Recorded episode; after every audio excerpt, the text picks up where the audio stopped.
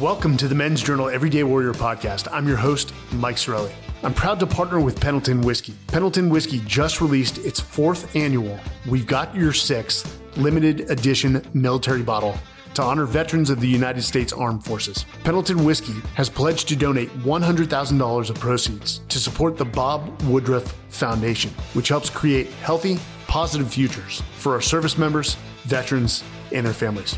Go to pendletonwhiskey.com and check out their cocktails page, which provides a Western spin on your classic cocktails. All right, let's get to it. Pendleton Distillers, Lawrenceburg, Indiana. Please drink responsibly.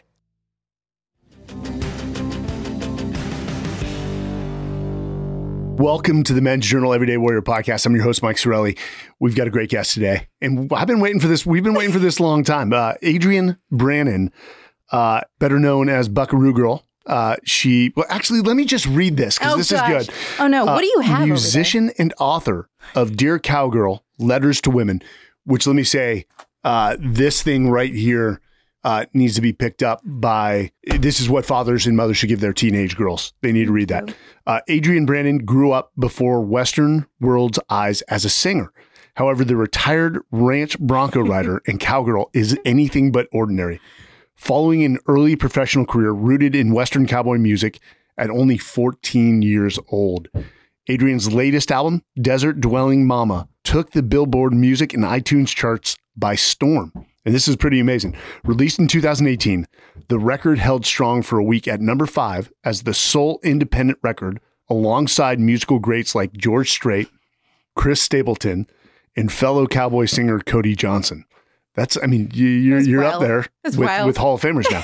uh, Desert Dwelling Mama also won the coveted Wrangler Award presented by the National Cowboy and Western Heritage Museum at the Western Heritage uh, Awards, which honored the top works in Western music, film, television, and literature. Uh, Desert Dwelling Mama continues to rank on the top country album sales charts four years later. and I also love your brand, uh, Make America Cowboy I have a whole goodie box coming for you, by the way. No way. So I read this bio, Oh, and, God, and the- you make me feel inferior. So, uh, So the- acclaimed country star singer, author, because this thing is is is amazing. I was reading some of the uh, the quotes which you, you put from here onto uh, Instagram. Uh, this is something I would want my son Aw, to read. This is something I would definitely want my my daughter to to read. Thank you. But also a, a retired ranch bronco rider. uh, you you basically uh, you created your own herd, right, of, of cattle and I, you're ranching. I, I, I have a few head of cows now. Yep, it's it's great. They're they're not in DC with me. Um, I run them on a uh, on a private lease in, in Utah right now, in northern Utah. no kidding. Um, with some dear friends. Yeah, they're amazing. And that bio makes me sound way cooler than I actually am. I am I am definitely not cool enough to be sitting here and and talking with the likes of you. I am um, you know, it's also interesting. Social media has a way of making people think that we're cooler than we are. We only show like our best parts too. is Georgetown ready for you?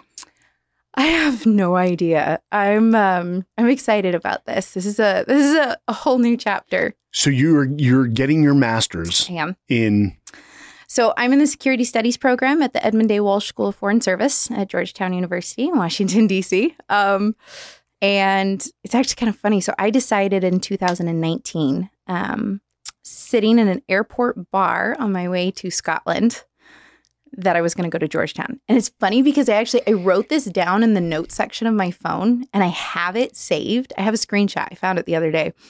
It was like November 12th, 2019. I'm going to go to Georgetown University. This is when I'm going to get my acceptance letter. This is what I'm going to say. And I like wrote it down. This is where I'm going to go. This is what I'm going to do. And it's actually kind of funny. I found it. I found it. a Couple, I don't know, a week or week or so ago. Affirmations are so powerful. It's so weird. And I affirmations without hard work though is just a Oh, bunch yeah, of yeah. BS There's- on a fault- Instagram. yeah. That's that's that's where I think we get into trouble nowadays with people on on social media and stuff. All you need is to believe. No, you need to get off your ass and work really hard for what you want in life. But that positive, that positive thinking and and yeah, writing it down, looking at your goals every morning. That's the first thing I look at. Uh, Before I get good buddy of mine, uh, George Silva, uh, Mm-hmm. assisted. So we just finished our manuscript today. You did. yes. Oh my gosh! So, congratulations. Thank you. We've got a book called The Everyday Warrior: A No Hack Practical Approach to Life. Oh, I'm I will so get you a, a pre copy. I finished Talent War a while ago and loved it. It was on my morning Thank you, walks and I really enjoyed it. I Thank you. liked that you guys, I liked that you narrated it too. I really Uh, enjoyed and that. we made fun of ourselves more than we we patted ourselves in Awful listening to yourself, isn't Yes. it? Yes. I hate it. Um, Never listen to myself. I, I, I just can't write one of those books like uh, I was going to say one. I'll, I'll refrain from that. The, uh, the the I just can't write like the Lone Survivor or American Sniper type books. It Yeah. just I like because I was part of a team. hmm Like You don't see yourself as the individual. You No, see not at yourself as a part of a cohesive team that that had objectives. so and a- there there I was surrounded by grenade pins in the worst combat ever. Uh, You can't. There is one book I'm going to write, and I'm going to pull Andy Stumpf into this one, and I'm going to pull another uh, uh, one of the most strong woman like you, one of the most resilient women I've ever met, Carrie Mills, and I, I'm I'm going to make this happen. Even though I know Carrie, I've said something to Carrie. I'll get Andy to. I, I will beat the shit out of Andy and and force him to do it. But uh, physical violence is the answer to everything. it is. It really is. That's what my my dad's favorite saying. We we are going to memorialize 17 of the most lethal, just humble warriors we knew. oh, I'm excited for this. Oh, I'm so excited so for the this. book will not be about us; it'll be about them, and then uh, donate all the uh, the proceeds to probably some good uh, nonprofits. Which 50 percent of the profits on this book will go to the Special Operations Warrior oh, Foundation. will they really? Oh, Yeah. Mike, that's awesome. So, um, we have a lot you- to catch up on. are you going? Are you trying to go to the CIA? Hello, legally blonde.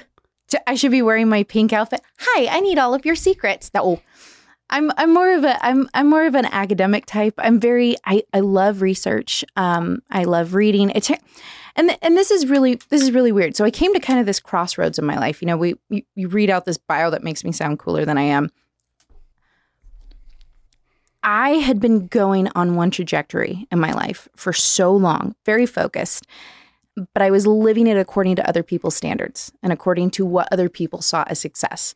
And then when I stopped or was forced to stop and had to think about what I was doing and what I wanted, I went, you know what I really like doing? I really like reading. I really like writing. I really like creating. I love it. I'm passionate about it. But I was just in a green room where some dude tried to hand me a bunch of drugs and I'm not into it. And the nights when you're touring and the reality of touring and the reality of being a woman touring is very different than what people expect. And for me, I realized that I was living point at point break for a decade, over a decade. Um, and my body and my brain was so wired and so freaking traumatized and so in fight or flight for so long that it just went, nope, can't do anymore. And I and I didn't realize it until 2019. I read I read a book that came out um, by a tenured professor at Georgetown, Elizabeth Stanley. She wrote a book called Widen the Window. Um, and it was talking about trauma in the body and the brain and how those two things interwork. And I went, oh, her story sounds very similar to mine. I don't seem so crazy when I read it in her words. Huh, maybe there's something to be said about this. And I canceled all of my shows for the rest of that year, cut off my hair, bought a one way ticket to Scotland, and was like, all right, I'll see you guys a little later. I'm going to go chill out for a while and go right. Decided, oh, I'm going to make Georgetown my goal. Good, good. Have you have you reached out to her yet? Is she still in Georgetown? She's still at Georgetown. She's a tenured professor at Georgetown. Are you going to go introduce yourself? I actually have a Zoom session with her this coming week. So when I leave here, I'm going to get on a plane. I'm going to go run my first half marathon. Um, and then I'm going to go have a Zoom session with her. And then uh, I'm going to release the pre orders for the new book. And then, and then orientation kicks off. so the book is Dear Dear, Dear Cow- the book is going to be the second Dear Cowgirl, but it's going to be a hundred Poems. poems of hope.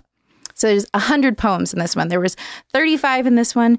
This book was such an, an accident, quite frankly. Um, you know, Dear Cowgirl originated from a young woman wrote me um, who is a fellow domestic violence survivor, and I'd I'd been very open um, in an article in Western Horseman a few years earlier, um, talking about violence and and kind of I don't know a, a a weird way for my community. It's not. I, I don't know that I'd ever heard somebody within the Western or cowboy world talk about it in that way.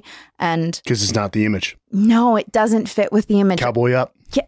And the the guy, you know, the the cowboy in the white hat, the knight in shining armor, coming to ride in and save the widow's ranch, and and I'm not saying that all cowboys are bad. I'm not saying you know, but but I I I had nothing to go off of of somebody that I saw in my life that had been open about these things, and I don't know why I did it. I just I just was honest with the gal that was interviewing me, Katie Franks, actually.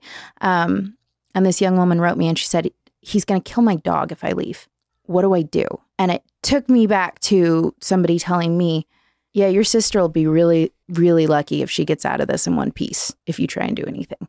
And I went, Is this a little sister or older sister? Older sister, older sister. big sister, best friend. Yeah, she's pretty cool. Um, but I just thought, you know, no, screw that. Like, respectfully, um, I don't want anybody else to have to navigate this on their own. I want them to know that there's hope. And then, and then it just kind of, it just kind of snowballed and it built itself, quite frankly. Um, I can only imagine the fear you had of putting this book out there because nobody wants to be judged. no, And, and this goes back to the voice. I want to talk about the voice because it's crazy what happened after the voice. but I was so fearful of putting the talent war out were you? because I didn't want to be judged. And Yeah. I like And you're from a community that is similar to the cowboy community in Yes. that everybody knows everybody. Yes. Everybody's talking about everybody. Everybody knows everybody's business. And who do you think you are? The funny enough when and I only really got one negative combat uh, comment uh, from somebody in my community. It was uh, it was on Instagram under the name of Blue Trident with a little shit emoji. Ooh, sounds. And he contacted me over Messenger and said, you know, you're a piece of uh, shit, and and rattled off this information that was totally like not factual. Mhm. Like you were kicked out of the command, not true. Uh, you were cheating on your wife, not true. Um, your guys hated you, not true. Um, and, and, like it was actually the opposite of all those those things. Sounds like a I- I- 12 year old sitting in yeah, I- the I basement. left with a good reputation, and, and you know, um, That's my, always my military thing. record shows it. it. And it was it was hurtful though. It was just like and I, I said, "Hey, I'm I'm willing to have a conversation with you Mhm. if you can actually have the balls to like not hide behind your your anonymity and your Mhm. handle. And here's my phone number. Feel free to call me. I'll Good shut you down. you. Do you think I got a call? No, No. No. because it's never the people that are doing better than you that are. A few years ago, there was a, a blog that, or a, I don't even know what it was. It was something online, and it was directed at how much um, they hated me, and pulling up pictures and draw. It, it it was it was hilarious, even though it was laughable because I wouldn't trade places with them. It still hurt. Yeah. I'm not a concrete Yeah. wall. You're not a concrete wall. I mean, you might be a concrete wall. I don't think you're a No, concrete no, no. wall. Hey, And dude. that stuff still hurts. One, we're not sociopaths at all. no. And, we, we, yeah, yeah, we Well, feel just like two- anyone else, man. There can't be two in the same room. I mean. I'm not gonna like you're not gonna affect my day to to, to the degree that it may f- uh, affect others. But Yeah. I remember Joe Rogan saying he just doesn't read like comments or reviews. yeah. I I stopped for a long time, and my my relationship with social media is difficult at best because I will prioritize my mental health over publicity, over promotion, over anything. Like I very infrequently even repost things from my from my clothing brand to my personal like Instagram because I'm like, oh, I don't want people to think that I'm like pushing anything on them. Yeah. Like I'm I'm but it weird is a good brand. Oh, and you're, talking about make uh, I American make Cowboy American again. Cowboy good. So. I wore that to the gym in DC the other day. and you got comments. I would just like to say that I expected there to be negative stuff, and I've I've expected there to be like a little bit of you know a little bit of like oh my gosh. And this dude just like walked straight up to me and was like, "Yo, love your shirt," and was like, "Oh God, I'm so glad. Okay, thank you." Well, I was expecting Cowboys to like claim cultural uh, appropriation. Yeah, and- and yeah, say, and you hey- get really upset that I was. Yeah. But luckily, I am a cowboy, so, So, I don't call yes. myself a cowgirl. So I call myself a cowboy. So But there is here's what I love. So you know I work closely with Tecovas yes, sir. because they basically democratized cow you know Western wear. Yeah. Where somebody in New York is now wearing Tecovas boots that's from New York. Yep. and I love their boots. But I love the fact that they they, they democratized it, and there is nothing more American No. than the cowboy image. no. even in isn't. Iraq and uh, Everybody loves the great American cowboy. even in Iraq and Afghanistan, they'd be like, "Hey, are you a cowboy?" And we're like, "You damn right, I'm a cowboy." John Wayne over San here. San Francisco, California. uh, yeah, damn Oh right. yeah, that's right. You're a California guy. so are you? So I'm a, well, I'm a California girl.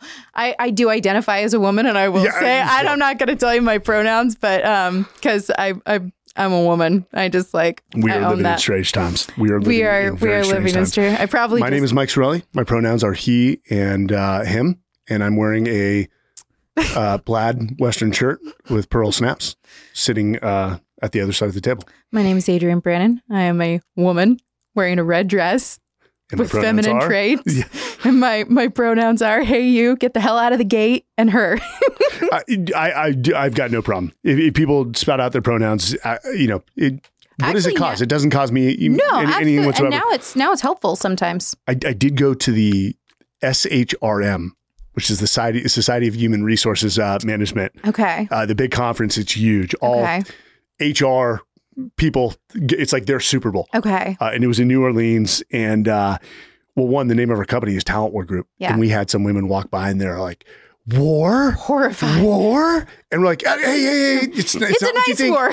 The, the uh, win the war for talent, or or the war for talent, was Mhm. coined by McKinsey. Mhm. It was a famous white paper that then turned into a book, Okay. I believe, in 1998, uh, about the the the the the the the challenge to recruit top talent. That's what it is. And they're like, okay, but still that word.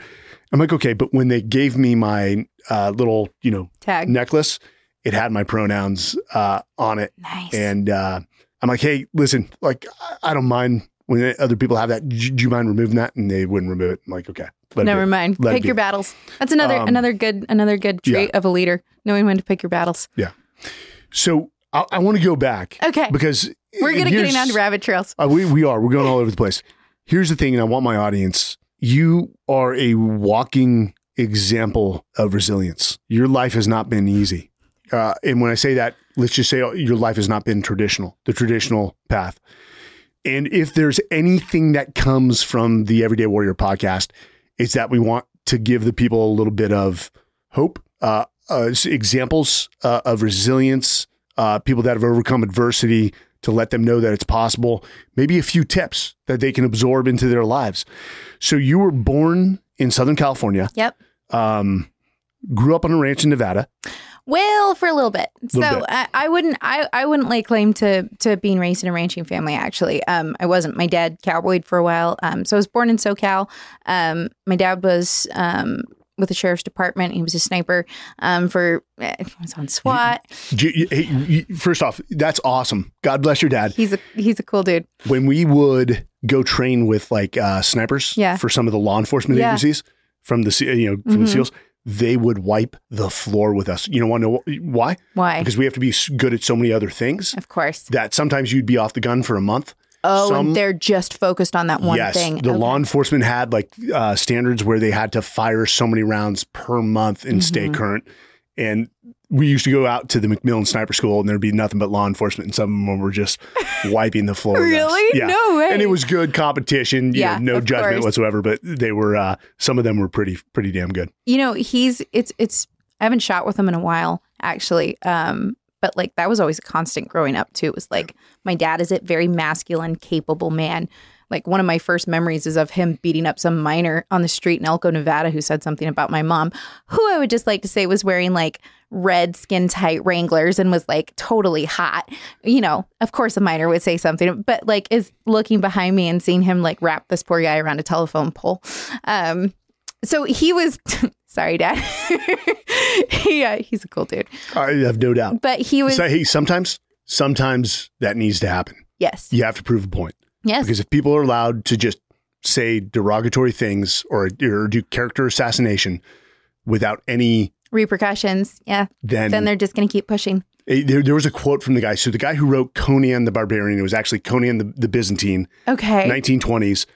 Uh, and, and I'm going to butcher this. I, I'm going to need to look it up. But basically wrote about how savage culture had a mutual respect where the civilized man doesn't. oh I because the love that. civilized man can say whatever he wants without without repercussions i love that and he said we're savage culture you could end up with a hammer through your head I It- like that because it's it's we've made ourselves more dangerous by denying our danger. We've made our men more dangerous by denying them their ability to be masculine and to be men.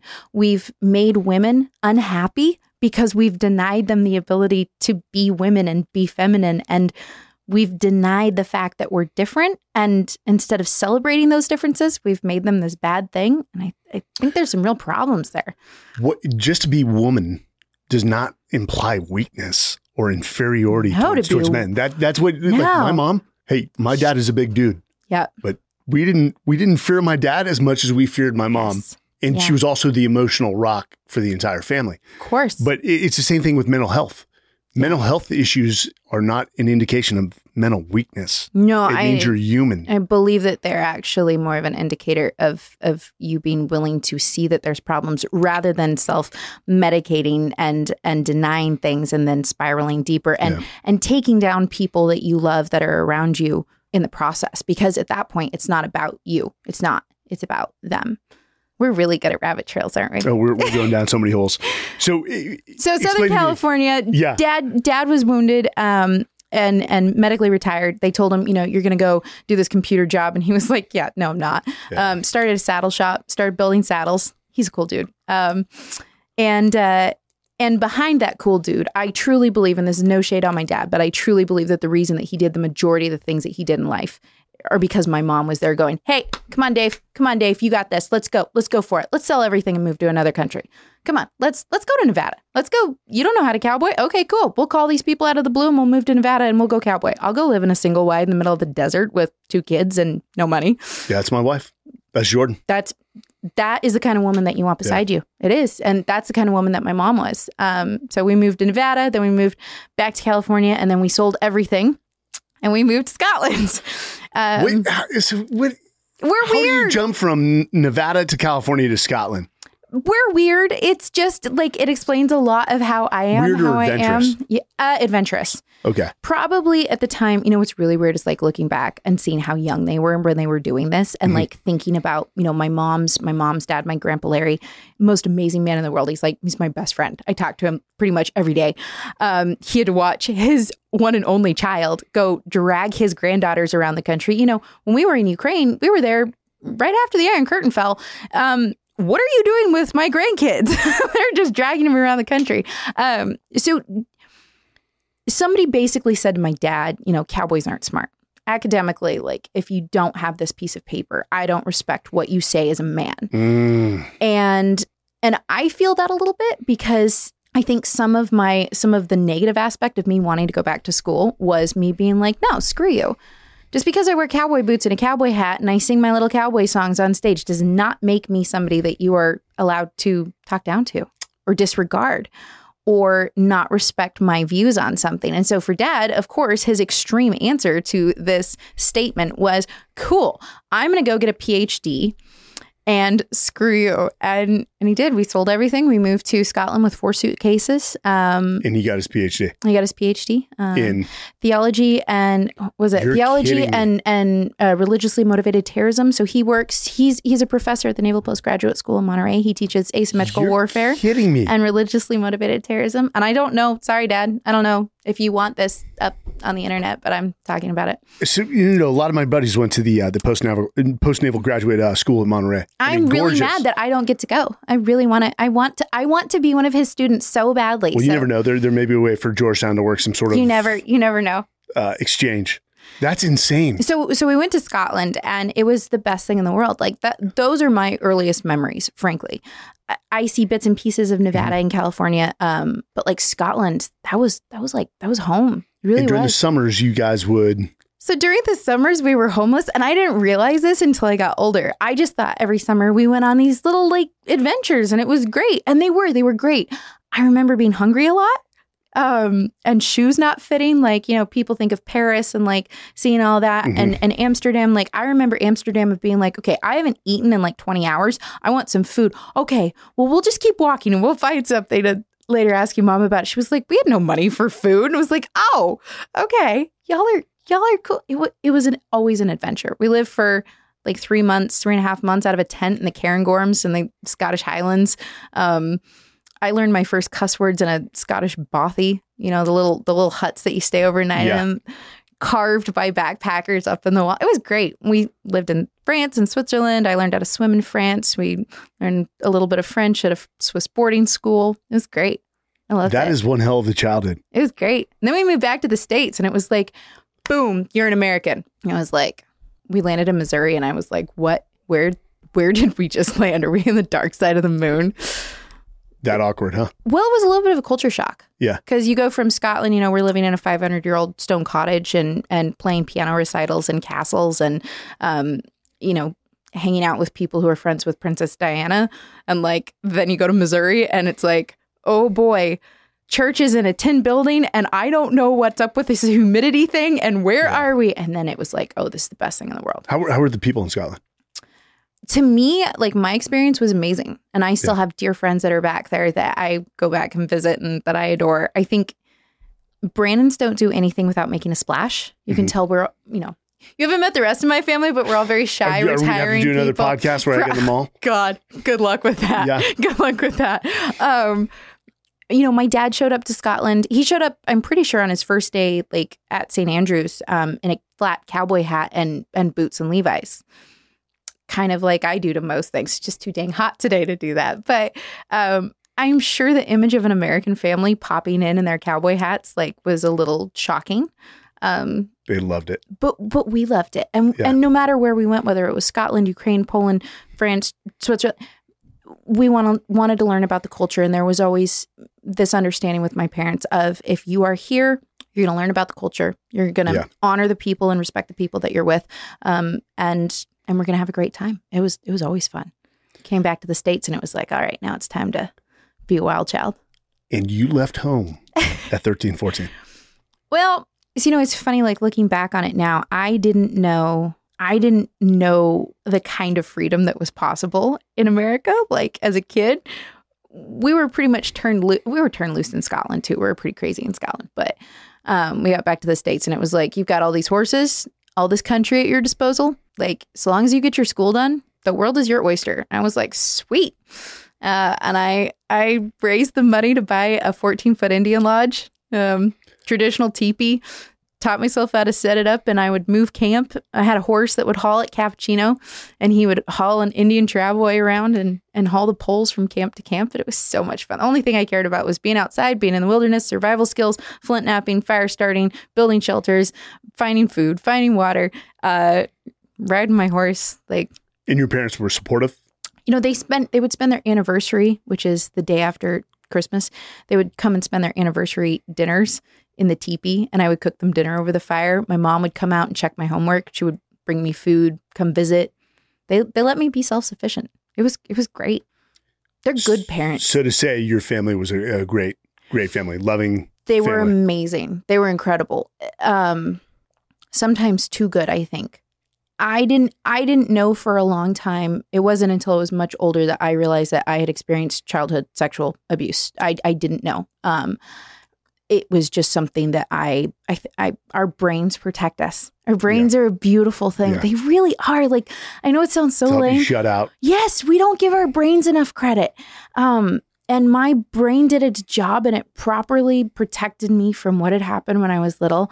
And until something else happened that triggered it, um, it- it- I had this span, this beautiful span of life that's just like this golden image in my mind. Childhood was beautiful. That time in Missouri, like from the age of eight to 14, it was amazing like that's my happy place is thinking about being in the teepee. And I then mean, people see you smiling right now. yeah, yeah. I'm you know it's funny. Actually, this morning before I came here, a young woman on Instagram wrote me and was talking about, you know, how are you happy all the time? I'm not happy all the time.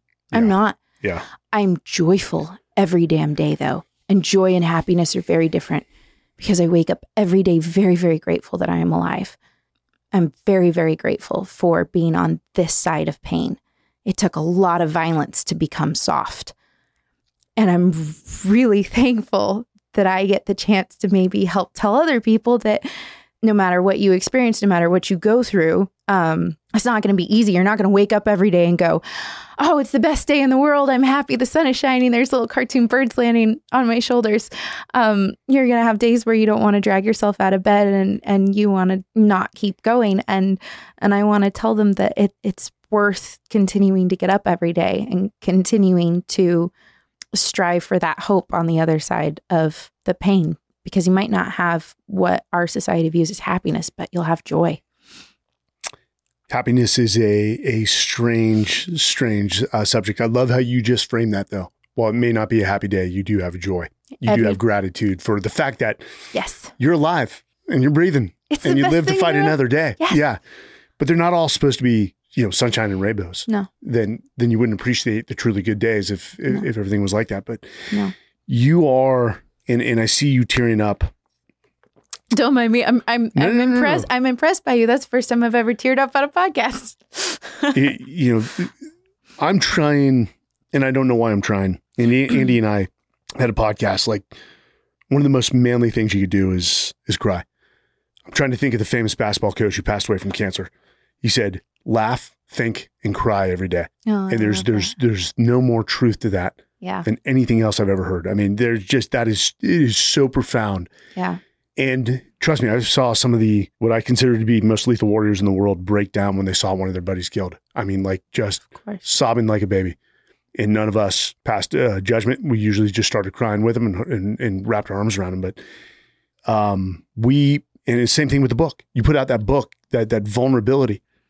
People don't want to open themselves up, and you you went on to to suffer a lot more trauma. And I, I don't think we. I don't want to necessarily paint you down that path, but you were in a very abusive relationship while building your singing career, while competing at rodeos, traveling. You know, it's it's funny. I think our our as a family, our kind of proclivity towards pushing through and having that grit that we admire in people is, you know, that we see as being those high achievers. I always had this idea of what I wanted my parents to think of me. And I didn't understand why it was so difficult for me to just function. Um, I didn't understand why when I was at shows and men would come up after these shows, they would hug me and I would like this sounds so terrible, but like physical revulsion from men for a really long time. And and and this is this is gonna sound really awful too, but I was a really subpar shitty human being for a long time. A long time. as a result of the environment and everything you were going to. No, as a result of me and my failure as and my failure with my character. It didn't matter what I went through. There was a time period that I probably was unkind to men and did not treat them well because I saw them as the enemy. Unconsciously, I, I don't think I realized that I blamed them for a while, but there for a while it was like, no, no, don't get too close. No, no, no, no, no, no, no, no, no. And I still struggle with that. It's still that communication thing of no, no, no, no, no, no, no, no, no, no, dangerous territory. You, I have this bubble. You're not allowed inside of it. I'm safe in my bubble. You're not allowed to come in here. And vulnerability, uh, uh can't happen. So you you've reflected over this quite a bit. Oh, so much because I could have burned my life to the ground. I got very close to burning my life to the ground. I got very close to, you know, we talk about those those moments in life that you go, there are two paths I can take right now. There are two. And one would be understandable. Somebody tortured you and and humiliated you as a human. And that's that's a thing that I, I think people don't understand. It's very weird to talk about with society and that humans are capable of inflicting great physical pain onto another human being that is difficult for my brain to comprehend. And people who have not experienced great physical or mental violence don't understand what we are willing to do as humans in those moments when somebody wants you to break. Um, and I think it's always so funny. Maybe you've encountered this with like your your work is that you know you watch a movie with somebody and they're like, oh well, I would have done X, Y, and Z. Yeah, well, some guy held my head under the water in a bathtub until I was passed out, and I would do anything to make it stop. I'll tell you anything. I will so I'll tell you anything you want to hear. I'll make something up.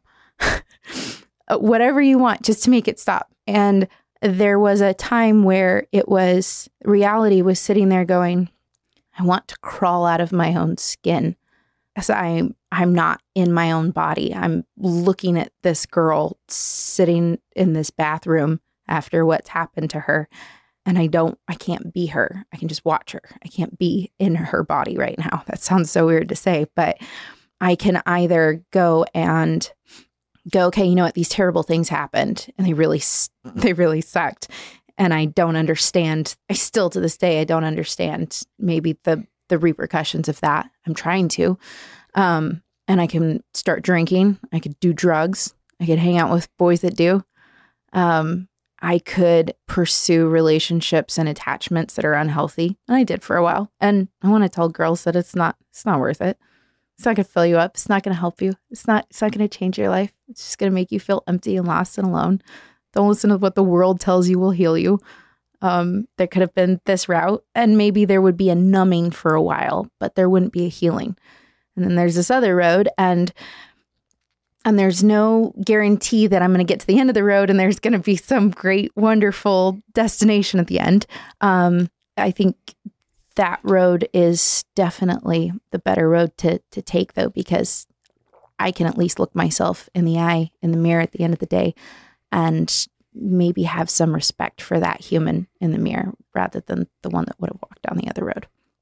You know, people always say humans are innately good. I, I I struggle with that statement a lot. So do I. so do I. When given or placing a what you consider a good human being into a situation where you now give them power Yeah. over someone else or money or Mhm. fame. Uh, you know, the old quote, what is it? Uh, if you were an asshole before power and money, You're gonna be an asshole. uh, after? yeah, you're going to be uh, an amplified asshole when you do Yeah. have power and money. It kills me. You know, I was a little guy in high school, little. Were you really? Oh yeah. Uh, wrestled at 119. My was a freshman sophomore year. I probably didn't put on more than 10 pounds after that. really? Uh, yeah, you should see my pictures when I joined the Marine Corps. Not not not big. Baby and then when I left, I was like 200 pounds in in best shape of my life. Um, but my dad always said he's like, and he was in the army in Vietnam. He fortunately didn't have to go to Vietnam, but he didn't have a great army experience, and uh, he didn't want me to join the military. But because you joined Marine Corps first. You were recon Yes. Marine and then yes, so- got it. but he's like, I always knew you were going to join the military, and, and eventually asked why. He's Mhm. like, because you hated bullies. And my, I remember my dad. Um, we we're at a San Francisco uh, Giants game, okay. and two guys were giving a, a father who, who's just a little guy and his son a hard time. My dad sort of picks me up, puts me in the corner right next to this, uh, you know, cement uh, pole, and says, "Stay right here," and then walks right over. Pow, pow no. and uh, you know, of course, I start crying. Uh, but he he he never hesitated to to go up and and Stick up for the underdog. Yeah, and he came from a, a you know San Francisco. You, you know they were rough back then in the Mhm. uh, the day, and his father was a was a was a lead detective for for San Francisco. But oh wow. the point is like this is where like men like when you are abusive towards a woman, Mhm. like if the president gave ominous dominus to to my guys and I yeah. we would we would take him out back and, take him to the woodshed, so to speak. Your guys are some of the, the best guys I've met in that in that way. Well, in in you know, I, I never saw instances in, in special operations because one there is a there is a higher maturity level, especially at, at the tier one level, where the women at our commands were they were almost like little sisters, Yeah. and we we protected them. Yeah. And if somebody got out of line, it There's hell to they, pay. They they they were put in line pretty uh, pretty damn quick, and so. You know, talking to a few women that are, that were at our command, they're like, "Oh yeah, yeah, we felt completely Yeah. uh, safe." And that's the thing is that, you know, for me, I think the real struggle is always that I never want people to think that I'm like making a blanket statement about men ever. No, no, no. I always want to be like, no, this was just my experience and it sucked. It it doesn't reflect on men as a whole and I I never wanted that to be the results of those experiences and it was something I kind of had to because because our world does a really good job of being like, "Oh yeah, all men are bad." No, not all men are bad. I love men. I love men. I love good men. I I appreciate them. I want to be protected by them. I want to be taken care of by them. I I want to be in that role. There are some bad men though. There are great men. There are bad men. There are great women. Yes. There are there are horrible women. They're horrible women. There are good seals, and then there are bad seals. Yeah. and, and that is it's the yin and the yang of every Yeah. every demographic. Absolutely. There's good. There's great There's cops. good cowboys and there's bad Oh, yeah. cowboys. Yep. I've been hanging out with some good cowboys lately. Have you? Uh, the Austin uh, Gamblers. Oh, the The PBR the, team? the bull rider guy. Yeah. Oh no way. I was just with uh, uh, Jose uh, Vitor Leme, who's Okay. probably the top rider in the in, in the Okay. world. Um, and dude, they are just God fearing, like good men This and is- like family oriented. yeah. He's 25, a multimillionaire, one of the best uh, riders in the world. And he's just like God. He's like, what really matters is like God and, and my family. And he's like, and I'm just going to be as, as good at bull riding as I can for as long as I can. But And and what a fantastic mentality to champion in today's world too. It- what what is so wrong with valuing family, your faith, and a, a good life? What like somewhere somewhere along the lines, social media, there's become this like idealistic view of what you're supposed to want. you said it earlier. You said that certain definitions of success were placed on you. Mm-hmm. Funny enough, and I've always I brought this up on multiple podcasts. There's a guy named Dr. Jonny Kim who's one of the most remarkable humans. SEAL, Seal, astronaut, Silver Star pilot. pilot. Yeah, This man is actually my hero. and he's the most humble dude you'll ever meet. But he Okay. talked about this on. Uh, I did a select podcast in the in the wake of the uh, the you know withdrawal Mm-hmm. from Afghanistan. Um, and he talked about how his dad had very strict definitions of success, and it Mhm. didn't align with his, and how he's now told his kids, which if I was his son or daughter, I would be like, damn, if that's the standard, like Yeah. I, he said, it's not the standard. Whatever you choose to do, whether it's a pianist, an investment banker, Mhm. uh, a SEAL, or, or, or an astronaut, or anything else, just pour your passion into it. That's Yeah. all I want. But you have to define your success for you. Yeah. Uh, the voice. So you, I mean, you you get past this very dark period in your life. You know, I really didn't though. That's the, I You, think you that was still hadn't recovered. I think that was Yeah. the problem is that you just kept moving. I just kept moving, Mike. I just, again, I was like, I'm gonna freaking grit it out. I'm gonna make, I'm gonna, I'm gonna make life work. I was doing everything wrong. Again, I was a subpar human being. I, w- I was really a terrible human. I love the fact that you own it and you've you've reflected and you've made you've taken the action to actually Oh, take the steps to I- to be a, be- uh, a, a better and different person. I dislike who that woman was. Who- Well, who that girl? She wasn't a woman. She was a girl. She was she was very hurting, but that was no excuse for what she did and how she lived her life. I had fantastic opportunities, and I took advantage of about that much of them because I was so scared. Because I I, I look back at, at that time and I'm like, I don't even rem- I don't remember so much of it, which is a huge problem. Brain brain injuries are, I think, probably as you know, like a really frustrating And you've been bucked. You've been bucked off some. you know, I've been bucked off really hard because I'm Yeah. like the most unhandy person in the world. But the the main the the main the root cause of my head injuries are abuse, and so for me, it it was almost like you know somebody beats you with a yellow telephone book, a phone book, and I re- I remember thinking, you know, this isn't like you know when they say in the movies where or like in the movies where something really bad happens and somebody gets like that big burst of like power and Yeah. all of a sudden they know how to fight or they know No. how to like no that doesn't happen that's not that's not at least my You don't experience rise with to the. pain You don't rise to the occasion. You I fall to your your level of training. i didn't If rise not trained, yeah. yeah i didn't rise to the occasion i went oh my god the pain hits instantly too it doesn't Yeah. wait it just it's like my teeth It's are not all what I loose thought. Yeah. no, it's not what I thought at all. It's Mm. huh, this is not cool. I I I didn't I didn't have the tools and I wasn't the person who could handle what was happening then. So when things like getting bucked off and and rocking your head again, you know, with another head injury happened, I didn't I didn't take care of it. I didn't take care of myself. And so I continued into this downward spiral spiral of unhealthy eating, unhealthy living, um real extreme sadness and and setting the relationships around me on fire.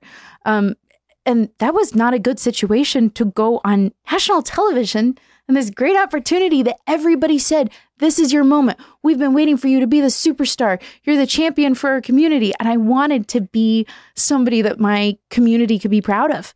I did. I wanted to go and be like hey cowboys are still here we still produce you know beef for america and the world we're still here Damn They're straight. still like like we're still here and i love my ag community. I love the Western world. Like, oh. And then it was just the worst experience in the entire world. They So you just had a bad performance. it was a bad performance. It was a bad situation. There's only so much that I can say because unlike a lot of the people on that show, I read my legal agreement and my statute of limitations is still not up. So when it Okay. is up, I'll come and tell you about it. Yeah, I'd love to. hear. Totally will. I, yeah, I don't. I don't. I'll be careful with my words right now. Um, It's a- I know that's a strange environment. Um, I'll leave it at that. So, what, first, back to, to cows and cowboys and, and beef.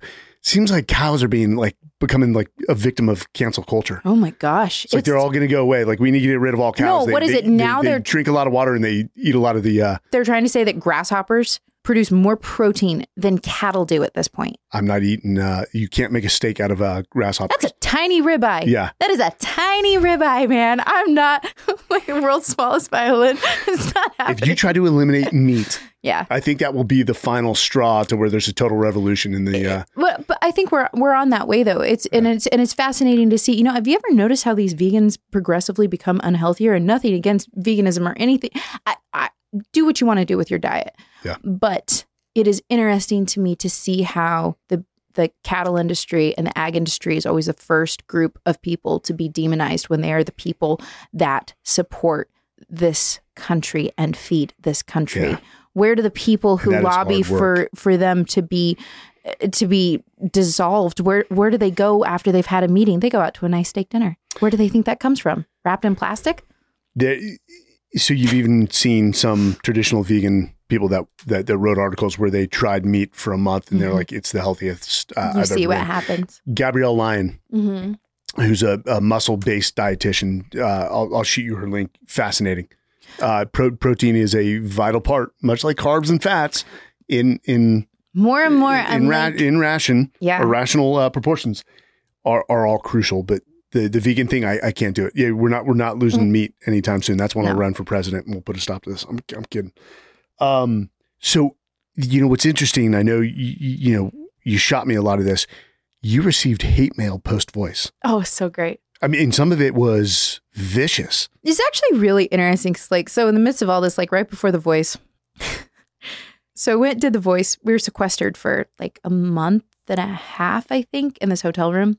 And so I'm the fat, awkward, ugly, weird girl in the cowboy hat among this group of people. I still remember the three people that were kind to me Molly, Jess Lee, and Jemai. They were the three people that were kind to me during that time among that group. Other than that, whew, vicious. That's an intensely weird situation to be in. And so we filmed this kind of terrible letdown happens of I failed. Oh my god, this isn't like the movies. There's no chariots of fire moment here. There's they shuffle you out the back door literally into this room and are like, "Are you sad? Are you unhappy? Are you okay?" And you go, "No, I'm good." And they go, "Okay, cool." You're done. you're done. And then what is there after that? And then the hate started pouring in. And it was really funny. Like I I distinctly remember it's probably really lame. One, this like middle-aged woman who's just really pissed about how fat and ugly I was, literally. Like that was her main thing, which I I understand that I was not maybe the vision of the great American cowgirl that she wanted on her TV. But she was inventive in what she said. And I took every single thing to heart. And then people started saying things like, we're going to come and kill your dog. We're going to, you know, you should just hang yourself. You should just kill yourself. And You should kill yourself. you should kill yourself. And that was the really hard thing was because at that time, that wasn't a thought that was really far away from me Yeah. on my own. And not in the way of just in the thought that it's there, like full on honesty, like there's always an out. The keyboard cowards, as I call them. Not keyboard crusaders, There. not keyboard warriors, keyboard cowards that hide behind the anonymity. They just put Of that their little handle. thought in your head. And it's so easy. Yeah. Yet, what is the percentage of them that would actually have the courage to say that to your face directly? You know what's funny? 0.0001%. Yeah. You know what's funny is that I, I met some of those people who said things publicly afterwards and they, And they groveled. Mike, they groveled. They apologized and they groveled. And you know what? That's great. We all make mistakes. I forgive you. Absolutely. we yes. move on. Absolutely. I, I will judge you off of how you, tr- off of how you are as a human. And if you say that you're sorry, then we move on from that. I'm not going to hold that against you. Then we move But on. it's very that. expedient to say sorry when, when you're faced because the un- very different when you're very in uncomfortable situation. Very like, oh, hey, I'm so sorry. And, and God knows I've done that before, um, where I've been caught. But well, Adrian, we are having you back. we are we are having you back. Um, and plus, I want to hear about how Georgetown and some of those fiery Thank debates in the classroom go. I'm excited. I'm excited to learn. I'm really wear excited hat. to learn. Wear, wear the hat to wear the cowboy hat. I've been wearing the boots. Good.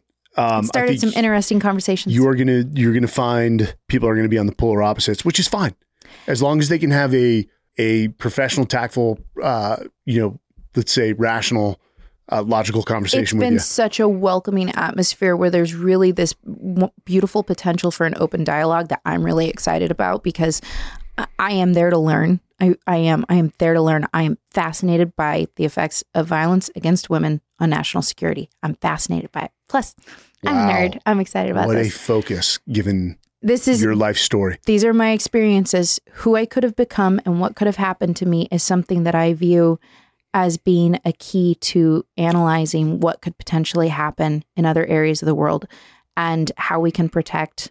You've got an uphill battle against. Eh, I mean, you know, it's that is a noble battle. But given other cultures, that's we both know that's It's it's an inter, but it's an interesting question to ask too. How vulnerable of a person do you create when you create a person who is at a breaking point because of what they're experiencing at home?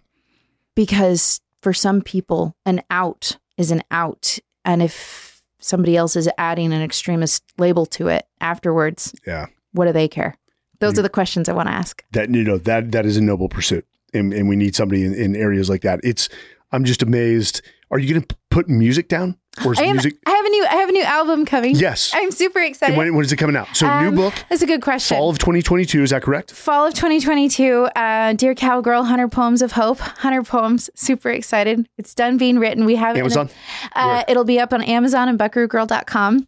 Um, when it's a really good question. It was supposed to be done this spring. okay Instead, I got into grad school, freaked out, jumped out of a plane, and then moved to DC. So without me by the way I which know. I'm, I'm, sorry. We're we're we're gonna fix this. We're gonna fix this. I offend. I offended Mike. I offended him. But before we ever even got but when's the started, new album coming out I would say I'm going to release a single um probably in the next 3 months that we already recorded and then we've got a full-length album coming spring of 23. Uh, and you you recorded that with with who A few people. There's some there's some things coming. There's some stuff and things coming you that I going to won't be a disclose yet. celebrity at georgetown you're going to be a celebrity I don't know, maybe more notorious than celebrity. they've been they've been lovely about understanding my weird background. I really saw it as a as a as a negative thing and Yeah. they've been so wonderful about saying no we really welcome your unique perspective on things that you need it you, you need diversity in, in thought yeah and, sure and for- i appreciate for that those programs yeah and i appreciate that Um, well, you're not off the hot seat yet. So we ask uh, a few questions, Okay. uh, hard questions as we end, and, and it's meant to be vulnerable. And I, I, I've got to thank you for one, your vulnerability in this podcast, sharing some of the things that naturally uh, were not easy times in your life, but have shaped you into the remarkable woman that you are today. thank you that I would point any young girl to include my 18 year old daughter and be like, listen to her as well as my son. So, first question is biggest regret of your life. And we all have regrets. Nobody says no regrets. no regrets. Get out of here.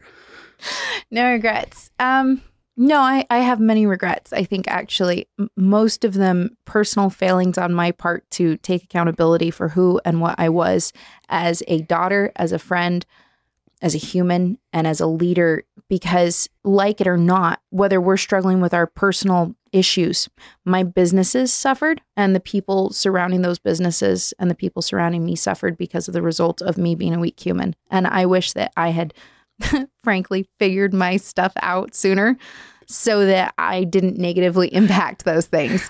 Um, but now i'm able to see those things and change them Uh, yeah, I think we all regret the fact that we didn't straighten our stuff out. Like, oh, why did it take you so long?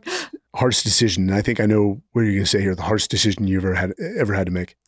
Choosing life, choosing to live with joy, choosing to not live with anger about what has happened, and choosing to live with hope. I think it would have been very easy to choose another way. And I'm Yeah. really thankful for the A path. way. Yeah. Yeah. I'm not a victim. Was it hard to leave that relationship? Yes, because what most people don't understand about domestic violence is that a lot of the time, um, these are people that you care for deeply. Yeah. This is not some stranger in an alleyway. These are people that you trusted and that were a good thing at a point in your life. And, uh, and that's what nobody wants to hear is that you can care about and want to protect the people who are hurting you the most. And that's a reality that people don't like to to hear And there's a Oh. lot of people that are stuck in that situation right now. and they can get out of it. And it's not going to be easy, and it's not like the Yeah. movies, but there are gonna say resources. easier said than done.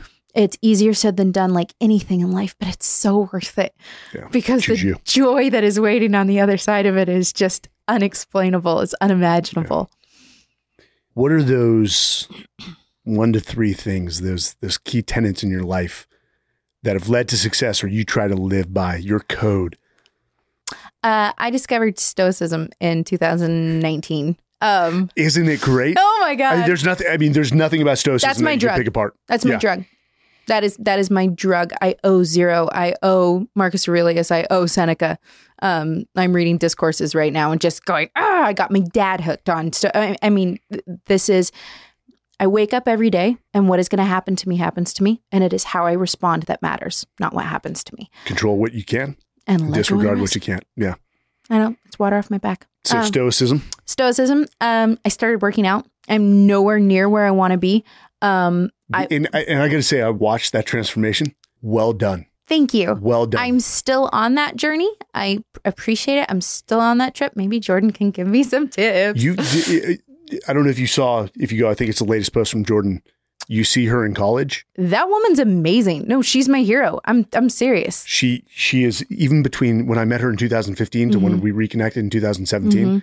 What a transformation. And then even from 2017 to now, To now, man, stalker girl, she's amazing. No, I don't- want to pick her brain. don't brain. give her compliments. I'm Don't. totally going to. Okay. Sorry, sorry. You're losing this battle. So you choosing fitness.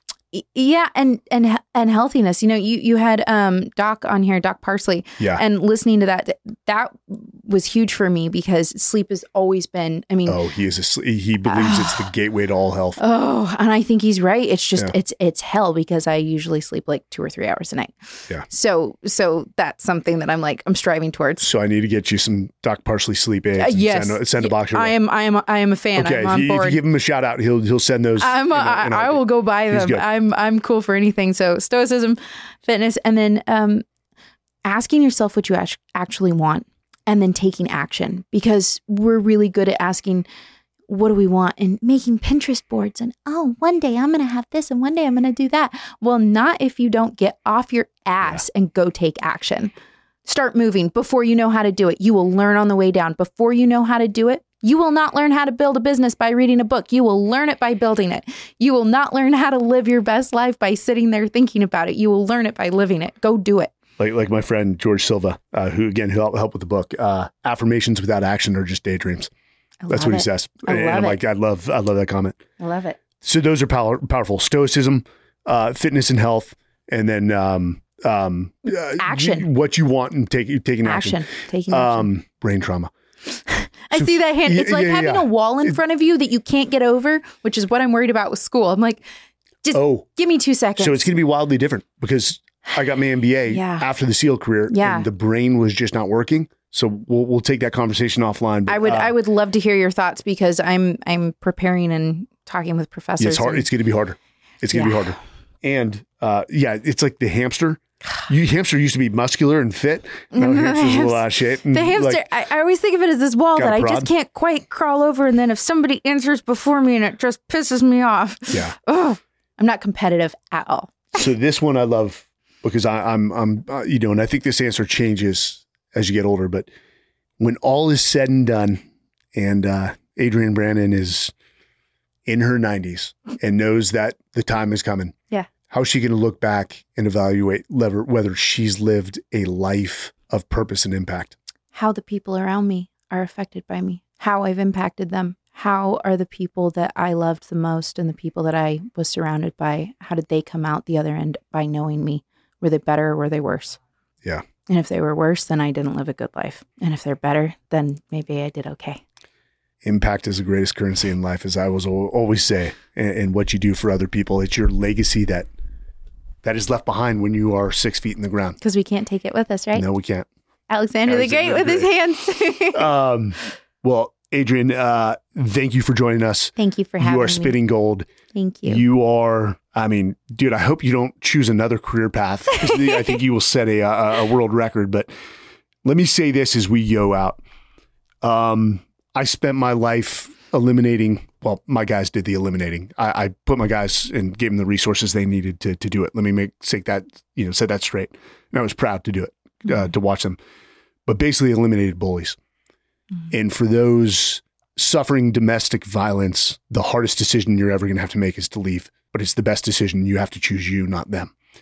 Emotional uh, and physical abuse, whether it's a man of inflicting it on a woman or a woman Or a woman inflicting on a it man. on a man, you are a coward uh, at best and evil uh, at worst. And you will you you will have it coming. Eh, karma is a bitch, and it'll come back to you. So Um, that kills me that that happens in our nation when we were forward thinking we were we were doing it to, to prevent that type of evil coming to uh, to to our nation. But guess what? It it's already here Every 68 seconds. every 68 seconds. So somebody that you know and love. Are, are there any great resources for women? Amazing resources for men and women, and which is something that I always want to make What- what's the top abundantly clear.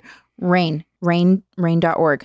Um, Uh, R- R A I N, Dot org. rainn.org. They have a fantastic resource of, um, there's counselors, there's hotlines, 24 hour hotlines. I have used it many Yeah. times with wonderful, warm, welcoming humans who want Will they help. actually help people get out of abusive relationships? Like, hey, we're going to contact will, the police, they or this will is what you provide need to the do. support to Yeah. help you get there. There are many legal hoops to jump through for for people, but there are also um, rape crisis centers that offer um, people who will go with you to hospitals um, when there are rape kits involved. Yeah. When there are are situations like that, I never experienced those kinds of situations, but after viewing them a little bit through some experience at a rape crisis center that I was involved with, I, I saw the the deep need for kind humans that can accompany people who have been through something unmanageable um, in those moments to help guide them through the process. Yeah. Because when there is a legal process, um, That's it's nasty. complicated and it's Yeah. and it's terrible, and and there are people there to support you through that. And barring that, there are other people out there who are willing to talk to you about it. Yeah. Uh, talk talk to you about getting your children and your your animals safely out. Contact me. We can we can get you in touch with with great That's people. beautiful. Okay, so rainn.org or go to uh, Local Adrian crisis Brannan centers. There's Bucker. Instagram. Yeah, Buckaroo Girl. I can't thank you enough for the book. And uh, guys, you got to pick this up. Go check out her Instagram account at uh, Adrian B. Brannan, and then uh, just buckaroogirl.com. yeah. Because Well, I love the fact that you're posting some of this on, on your Thank post, and they're they're beautifully written. Thank you so Thank you for much for, having me. Absolutely. I really And to our it. listeners, again, this is the Everyday Warrior with Mike Sarraille. We'll see you next time. Thanks for joining us on another episode of the Men's Journal Everyday Warrior podcast. Hey, whatever platform you utilize to listen to our podcast, please, please leave a review. We read all of them. That's how we get better. And lastly, again, thank you to our sponsor, Pendleton Whiskey. We've got your six. Cheers.